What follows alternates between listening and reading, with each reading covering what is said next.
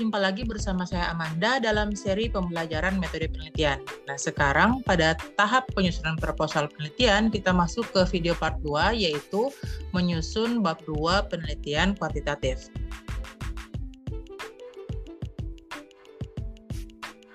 Nah, bab 2 ini biasa disebut dengan kajian pustaka atau tinjauan pustaka ya, tergantung dari uh, panduan penelitian yang punya sama kampus masing-masing. Nah, di sini bagian bab 2 ini umumnya terbagi menjadi empat uh, part ya. Yang pertama itu adalah landasan atau kajian teori, yang kedua penelitian yang relevan dan yang ketiga kerangka berpikir. Keempat adalah pengajuan hipotesis. Nah, yang pertama itu adalah landasan teori. Landasan teori ini dia merupakan e, bagian yang berisi teori-teori yang relevan yang dapat digunakan untuk menjelaskan tentang variabel yang mau kita teliti, serta sebagai dasar untuk memberi jawaban sementara terhadap rumusan masalah yang e, diajukan atau yang kita kenal dengan hipotesis. Di sini juga e, kita jelaskan terkait dasar penyusunan instrumen penelitian Nah, teori-teori yang digunakan bukan sekedar pendapat dari pengarang uh, atau pendapat penguasa, tetapi harus merupakan teori yang betul-betul telah teruji kebenarannya secara empiris. Uh, selain dari teori yang teruji kebenarannya, kita juga uh, butuh dukungan hasil-hasil penelitian yang telah ada sebelumnya, yang ada kaitannya dengan variabel yang kita teliti. Nah, jadi jumlah teori yang kita kemukakan itu tergantung pada variabel yang kita teliti. Ya, kalau misalnya kita teliti ada dua variabel, maka kita jelaskan lima buah teori. Sementara kalau misalnya kita teliti tiga atau empat, berarti yang kita jelaskan juga adalah tiga teori atau empat teori. Jadi bergantung pada jumlah variabel yang kita teliti. Nah, biasanya dalam penelitian kuantitatif itu ada dua jenis variabel ya. Pertama variabel terikat, yang kedua adalah variabel bebas walaupun uh, pada beberapa penelitian kuantitatif lain kita juga bisa memunculkan variabel yang lain. Misalnya variabel moderator maupun variabel intervening. Ya jadi kalian sesuaikan saja dengan variabel yang mau kalian teliti nah dari uh, dua variabel utamanya itu adalah variabel terikat dan variabel bebas. Jadi itu kita akan jelaskan masing-masing sesuai dengan teori yang sudah ada Nah, di sini pada saat kita memberikan uh, pemaparan teori dari masing-masing variabel, di akhir pemaparan kita harus memberikan kesimpulan di setiap uh, akhirnya. Ya, jadi biasanya kesimpulan ini kita buat itu menggunakan kata-kata kita sendiri. Ya, jadi beras setelah kita baca teorinya terhadap terhadap uh, tentang variabel tersebut, kita akan buat kesimpulan sesuai dengan pemahaman kita. Nanti sebentar saya akan berikan contoh bagaimana kesimpulan yang dimaksud.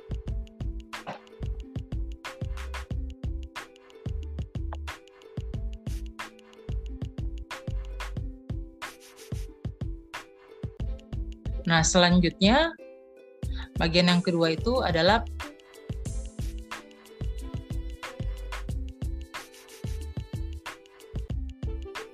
penelitian yang relevan. Nah, penelitian yang relevan ini kalian uh, memilih dari artikel-artikel atau tesis atau disertasi atau skripsi yang sudah pernah dilakukan oleh yang sudah pernah ditulis oleh lain lalu uh, kalian ambil jika variabel yang digunakan itu relevan dengan variabel kalian. Di variabelnya misalnya yang sama itu adalah variabel bebasnya atau variabel terikatnya dan lebih bagus lagi kalau kalian dapatkan penelitian yang relevan itu di mana semua variabelnya itu uh, relevan atau mirip dengan variabel yang kalian angkat. Nah, pada bagian penelitian yang relevan ini ada empat poin yang harus kalian masukkan pada setiap penulisan penelitian yang relevan. Yang pertama adalah penulis beserta uh, tahun penulisannya. Yang kedua adalah judul dari penelitian tersebut. Yang ketiga kesimpulan penelitian. Nah, untuk yang keempat ini dia adalah opsional ya, tergantung dari kebijakan kampus masing-masing yaitu adalah perbedaan dan atau persamaan e, antara penelitianmu dengan penelitian yang relevan ini. Nah, ini adalah keempat unsur yang harus ada di penelitian yang relevan. Setelah kita sudah punya landasan teori dan penelitian relevan, kita masuk ke kerangka berpikir. Nah, kerangka berpikir ini merupakan model konseptual tentang bagaimana teori itu berhubungan dengan berbagai faktor yang telah kita identifikasi sebagai masalah yang penting. Nah, kerangka berpikir yang baik akan menjelaskan secara teoritis hubungan antara variabel-variabel yang mau kita teliti. Nah, jadi secara teoris itu perlu kita munculkan atau kita jelaskan antara variabel bebas dan variabel terikat. Kalau kita punya selain variabel itu, misalnya ada variabel moderator atau variabel intervening, maka kita harus jelaskan juga di kerangka berpikir ini mengapa variabel itu kita ikut libatkan dalam penelitian penelitian kita. Nah, eh, tautan-tautan atau hubungan antar variabel tersebut selanjutnya kita rumuskan dalam bentuk yang namanya paradigma penelitian. Ya, kalian bisa lihat eh, lebih jelas tentang paradigma penelitian pada video penjelasan saya sebelumnya. Jadi kerangka berpikir ini tidak harus ada di semua penelitian kuantitatif. Jadi kerangka berpikir dalam satu penelitian dia hanya perlu dikemukakan apabila dalam penelitian tersebut berkenaan dengan dua variabel atau lebih. jadi kalau kita punya penelitian yang hanya membahas sebuah variabel atau bisa juga lebih dari satu variabel tapi tapi variabel ini kita bahas secara mandiri atau kita tidak mau ungkap hubungan hubungan antar variabel tersebut maka uh, yang kita lakukan itu hanya perlu uh, apa lagi namanya menjelaskan landasan teorinya tadi dari masing-masing variabel dan juga argumentasi terhadap perbedaan-perbedaan variabel tersebut. Tidak perlu ada kerangka berpikir. Sementara kalau penelitian yang uh, memuat dua variabel atau lebih dan kita merumuskan hipotesis sebagai meru apa dan kita akan merumuskan hipotesis yang menunjukkan adanya hubungan atau adanya perbandingan maka kita harus membuat uh, membuat kerangka berpikir ini ya. Jadi tadi uh, kerangka berpikir dia itu harus memuat variabel terikat variabel bebas dan variabel-variabel lain yang ada di penelitian kita. Terus yang paling penting adalah kita harus memunculkan hubungan antar variabel tersebut Nah, di sini hubungan yang dimaksud itu sama seperti yang pernah saya jabarkan tentang uh, apa menyusun hipotesis penelitian untuk memunculkan hubungan antar variabel. Di antaranya itu adalah hubungan asosiatif dan hubungan komparatif. Nah, hubungan asosiatif ini dia dalam kerangka berpikir eh, ditandai dengan kata jika maka. Sementara untuk hubungan komparatif itu dia biasanya ada kata-kata dibandingkan dengan. Nah, jadi eh, apa gambaran umum misalnya kita mau meneliti tentang pengaruh kepemimpinan terhadap motivasi kerja pegawai. Kita akan menyusun kerangka berpikir yang pada intinya itu memunculkan kalau jika kepemimpinan baik, maka motivasi kerja akan tinggi. Selanjutnya bab ter, uh, bagian subbab terakhir dari uh, bab 2 ini adalah hipotesis penelitian. Nah, jadi hipotesis penelitian ini dia sangat bergantung pada dua hal. Yang pertama itu adalah rumusan masalah, yang kedua adalah kerangka berpikir. Nah, kalau kita punya rumusan masalah yang sudah kita tulis bab satu itu, misalnya adakah pengaruh kepemimpinan terhadap motivasi kerja pegawai? Tadi kerangka berpikirnya sudah saya sebut uh, intinya adalah jika kepemimpinan baik, maka motivasi kerja akan tinggi. Maka kita susun hipotesis penelitiannya terdapat atau ada pengaruh yang signifikan kepemimpinan terhadap motivasi kerja pegawai. Nah, di sini e, maksud saya menggunakan tanda garis miring ini bukan berarti digunakan dua-duanya ya. Jadi kalian bisa gunakan kata terdapat pengaruh yang signifikan atau ada pengaruh yang signifikan. Nah, kalau misalnya sebelumnya kalian sudah punya data atau deskripsi teori yang menjelaskan kalau kepemimpinan itu memberikan pengaruh yang lebih tinggi atau yang lebih rendah terhadap motivasi kerja pegawai, kalian bisa mengganti kalimat hipotesis penelitian ini sebagai uh, ada pengaruh yang tinggi atau ada pengaruh yang rendah dan signifikan ter kepemimpinan terhadap motivasi kerja pegawai. Satu hal lagi yang perlu kalian ingat, hipotesis penelitian ini dia bukan memuat hipotesis statistik ya. Jadi cukup hipotesis penelitian yang terdiri dari kata-kata seperti ini. Hipotesis statistik dia tempatnya nanti ada di bab 3 setelah kalian uh, pada saat kalian mengajukan uji uji statistik atau uji hipotesis apa yang mau kalian gunakan. Nah, selanjutnya di sini saya akan memberikan salah satu contoh penulisan bab 2 dari uh, juri penelitian yang telah dilakukan oleh teman saya yang berjudul Peningkatan Kemampuan Berpikir Kritis Matematik dan Self Efficacy Siswa Sekolah Menengah Atas dengan Model Pembelajaran Berbasis Masalah Kontekstual. Nah, di sini variabel bebasnya itu adalah model pembelajaran berbasis masalah kontekstual, sementara variabel terikatnya adalah kemampuan berpikir kritis matematik dan self efficacy. Jadi di sini kita lihat ada tiga variabel, satu variabel bebas dan dua variabel terikat. Kita masuk ke bagian pertama. Jadi bagian pertama itu dari kajian pustaka atau tinjauan pustaka itu adalah landasan teori. Di sini landasan teori eh, biasanya itu yang dibahas duluan adalah variabel terikatnya ya. Karena kita mau bahas variabel terikat terus kita mau sebutkan juga dalam pembahasan teori itu kalau hal-hal yang mempengaruhi variabel terikat atau hal-hal yang mempengaruhi uh, variabel terikat yang berhubungan dengan variabel terikat ini adalah apa saja. Nah, dari dari faktor-faktor yang mempengaruhi itu kita akan munculkan oh ternyata ada uh, variabel ini loh yang dia itu bisa berpengaruh apa berposisi sebagai variabel bebas ya. Makanya umumnya tinjauan pustaka uh, landasan teori ini dia dimulai dengan pembahasan tentang variabel terikat. Tadi variabel terikatnya itu tadi variabel terikatnya adalah oh, variabel terikatnya itu adalah kemampuan berpikir kritis matematik ya. Nah, jadi di sini kemampuan berpikir kritis matematik itu adalah variabel yang tidak bisa kita jabarkan dalam satu kesatuan utuh sekaligus ya. Dia sebelum kita memahami apa itu kemampuan berpikir kritis matematik, kita harus memahami dulu yang seperti apa itu kemampuan berpikir, yang seperti apa itu berpikir kritis, baru kita masuk ke seperti apa itu berpikir kritis matematik. Makanya kemampuan uh, berpikir kritis ini teorinya diawali dulu dengan definisi atau teori-teori terkait berpikir. Setelah itu dia bahas uh, setelah itu baru dibahas tentang uh, teori-teori yang terkait dengan berpikir kritis.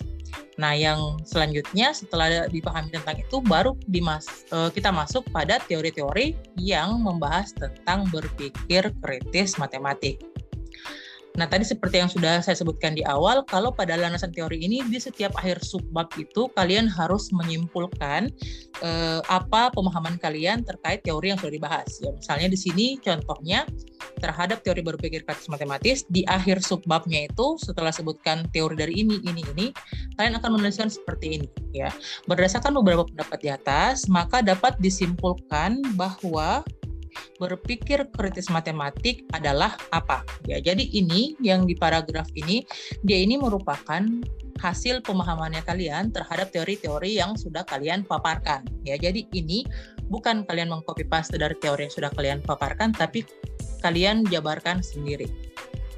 Nah, di sini eh, sebagai eh, apa namanya? variabel terikat berarti nantinya kita akan mengukur variabel ini ya apakah dia meningkat, apakah dia berbeda, apakah dia dipengaruhi sama variabel bebasnya atau tidak. Nah, karena mau kita ukur berarti kita harus mempunyai alat ukur yang memuat indikator-indikator dari variabel yang mau kita ukur ini. Nah, di mana kita bahas hal tersebut biasanya dibuatkan lagi subbab seperti ini ya. Jadi kita buat subbab yang menjelaskan indikator-indikator kemampuan berpikir kritis. Di subbab inilah kita bisa lihat nanti kalau kita mau mengukur kemampuan berpikir kritis apa saja hal-hal yang harus kita ukur. Nah, selanjutnya dia bahas lagi tentang uh, variabel terikat yang kedua yaitu self efficacy.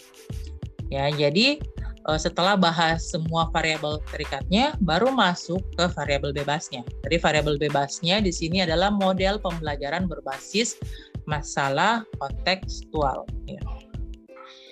Nah, nah sebelum masuk ke model pembelajaran, di sini dia bahas dulu terkait seperti apa itu pendekatan kontekstual. Ya untuk uh, yang bukan orang matematika perlu uh, mungkin saya jelaskan sedikit kalau model pembelajaran berbasis masalah dia itu terpisah dengan pendekatan kontekstual ya. Masing-masing punya ciri tersendiri. Jadi teman saya ini dia menggabungkan antara model pembelajaran berbasis masalah dengan pendekatan kontekstual. Jadilah dia model pembelajaran berbasis masalah kontekstual. Makanya pada deskripsi teoritiknya dia jelaskan masing-masing dulu baru menjelaskan secara umum ya. Jadi dia mulai dengan menjelaskan pendekatan kontekstual teaching dan learning. Setelah itu dia jelaskan model pembelajaran dengan pendekatan kontekstual teaching. Nah, di sini di bagian subbab yang uh, ini dia akan bahas dua model pembelajaran yang digunakan dalam penelitiannya, yaitu model pembelajaran berbasis masalah kontekstual dan model pembelajaran langsung sebagai pembanding. Ya. Nah, pada bagian uh, pembahasan tentang model pembelajaran dalam uh, dunia pendidikan, kalau kita membahas model pembelajaran berarti kita harus merincikan langkah-langkah atau sintaks apa yang digunakan pada model tersebut. Ya, jadi kalau misalnya penelitian kalian menggunakan uh, penelitian terkait model pembelajaran atau pendekatan pembelajaran, kalian harus jelaskan sintaks atau langkah-langkah pembelajarannya seperti apa. Jadi kalau di sini model pembelajaran masalah, dia jelaskan terkait fase-fasenya atau langkah-langkahnya di mana masing-masing itu menjelaskan bagaimana perilaku guru pada fase tersebut. Nah, setelah itu dia jelaskan juga bagaimana modelnya kalau model pembelajaran langsung sebagai pembandingnya. Nah, masuk ke berikutnya itu dia bahas eh, yang dibahas setelah analisa teori adalah hasil-hasil penelitian yang relevan. Tadi saya sudah sebutkan ada empat unsur. Unsur yang pertama itu adalah nama dan tahun. Yang kedua adalah uh, judul penelitian, ya judul penelitian. Yang ketiga adalah uh, kesimpulannya. Ya, jadi menyimpulkan bahwa apa. Jadi judul penelitian uh, penelitian tersebut menyimpulkan apa. Nah, selanjutnya kalau misalnya kalian mau sebutkan kesamaan atau perbedaannya dan penelitian kalian itu bisa tergantung permintaan dari kampus masing-masing. Nah, hal yang perlu kalian ingat di pembahasan hasil uh, penelitian relevan ini di bagian kesimpulan itu kalian tidak perlu menyebutkan kesimpulan yang diberikan secara statistik atau angka-angkanya istilahnya. Ya, biasanya yang kalian ambil uh, kesimpulannya itu adalah kesimpulan secara umum yang masuk di bagian pembahasan dan kesimpulan. Jadi tidak perlu ada biasanya itu yang uh, mahasiswa yang memasukkan di sini hasil kesimpulannya secara statistik. Ya misalnya berdas dengan menggunakan alfa 0,05 apalagi namanya telah ditunjukkan kalau uh, kemampuan berpikir kritis itu ditingkatkan sebesar 65% atau sebesar 50% itu tidak perlu ya. Biasanya yang kalian simpulkan itu adalah hal-hal yang seperti saja. Hindari menggunakan angka-angka statistiknya. Bagian yang ketiga adalah berpikir sudah tadi sudah saya paparkan juga kalau kerangka berpikir ini dia harus menyebutkan semua variabel-variabel yang ada penelitian dan mengeluarkan hubungan antara variabel-variabel tersebut berdasarkan apa? Berdasarkan dari teori-teori dan penelitian relevan yang sudah kalian paparkan sebelumnya. Nah, di sini biasanya hubungannya itu dia muncul dengan kata-kata seperti ini. Oleh karena itu atau oleh karena itu berdasarkan hal tersebut, maka variabel uh, terikat ini harus diadakan variabel bebasnya supaya bisa berubah, supaya bisa terpengaruhi. Kita harus menunjukkan kalimat-kalimat seperti ini. Selanjutnya bagian terakhir itu yang tadi saya sampaikan kalau uh, intinya itu dia dijabarkan biasa di bagian terakhir. Nah intinya itu dari kerangka berpikir itu dia harus kita tunjukkan hubungan yang muncul itu hubungan seperti apa, apa hubungan sebab akibat atau hubungan uh, perbandingan. Jadi misalnya penelitian teman saya ini pada akhir kerangka berpikirnya dituliskan berdasarkan uraian di atas terlihat jelas adanya keterkaitan antara kemampuan berpikir kritis matematik dan self efficacy dengan penggunaan metode pembelajaran berbasis masalah kontekstual. Peningkatan kemampuan berpikir kritis dan self efficacy nantinya akan berimplikasi terhadap peningkatan hasil belajar matematika siswa. Untuk yang kalimat terakhir ini, dia mau menguatkan kalau penelitiannya dia tentang kemampuan berpikir kritis dan self efficacy ini nantinya akan memberikan pengaruh terhadap peningkatan hasil belajar matematika siswa. Selanjutnya kita eh, biasanya juga pada bagian kerangka berpikir ini ada yang menuliskan diagram alur kerangka berpikir. Bisa dituliskan, bisa juga tidak ya, tergantung permintaan dari uh, pembimbing ataupun penguji da, uh, seminarnya kalian. Bagian yang terakhir adalah hipotesis penelitian. Jadi hipotesis penelitian ini kita tuliskan berdasarkan alur kerangka berpikir tadi karena kita pada kerangka berpikir kita sudah munculkan kalau misalnya uh, kemampuan berpikir kritis ini dan self efficacy ini nantinya akan uh, berpengaruh peningkatannya jika kita menerapkan model pembelajaran berbasis masalah, maka itu yang kita uh, tuliskan di hipotesis penelitian. Pertanyaan selanjutnya, dari mana kata-kata hipotesis penelitian ini muncul? Nah, jadi kata-kata pada hipotesis penelitian ini muncul, dia itu disesuaikan dengan rumusan masalah yang sudah kita buat. Nah, untuk penelitian ini sendiri, dia itu punya lima rumusan masalah. Jadi eh, rumusan masalah yang pertama ini dia nantinya akan dijawab lewat hipotesis penelitian yang pertama. Ya.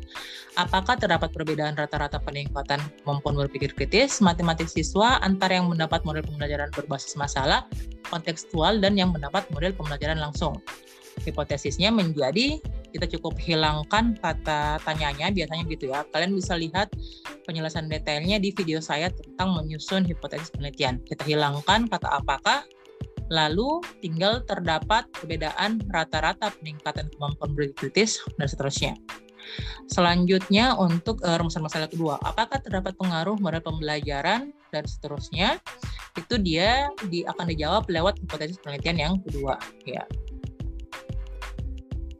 Oke. Nah, selanjutnya untuk uh, rumusan masalah yang ketiga, yang mana di sini itu uh, sebenarnya ada tiga bagian. Nah, rumusan masalah tiga, empat, dan lima ini ah, oh, rumusan masalah yang ketiga itu dia dibahas di uh, akan dijawab pada hipotesis penelitian yang ketiga.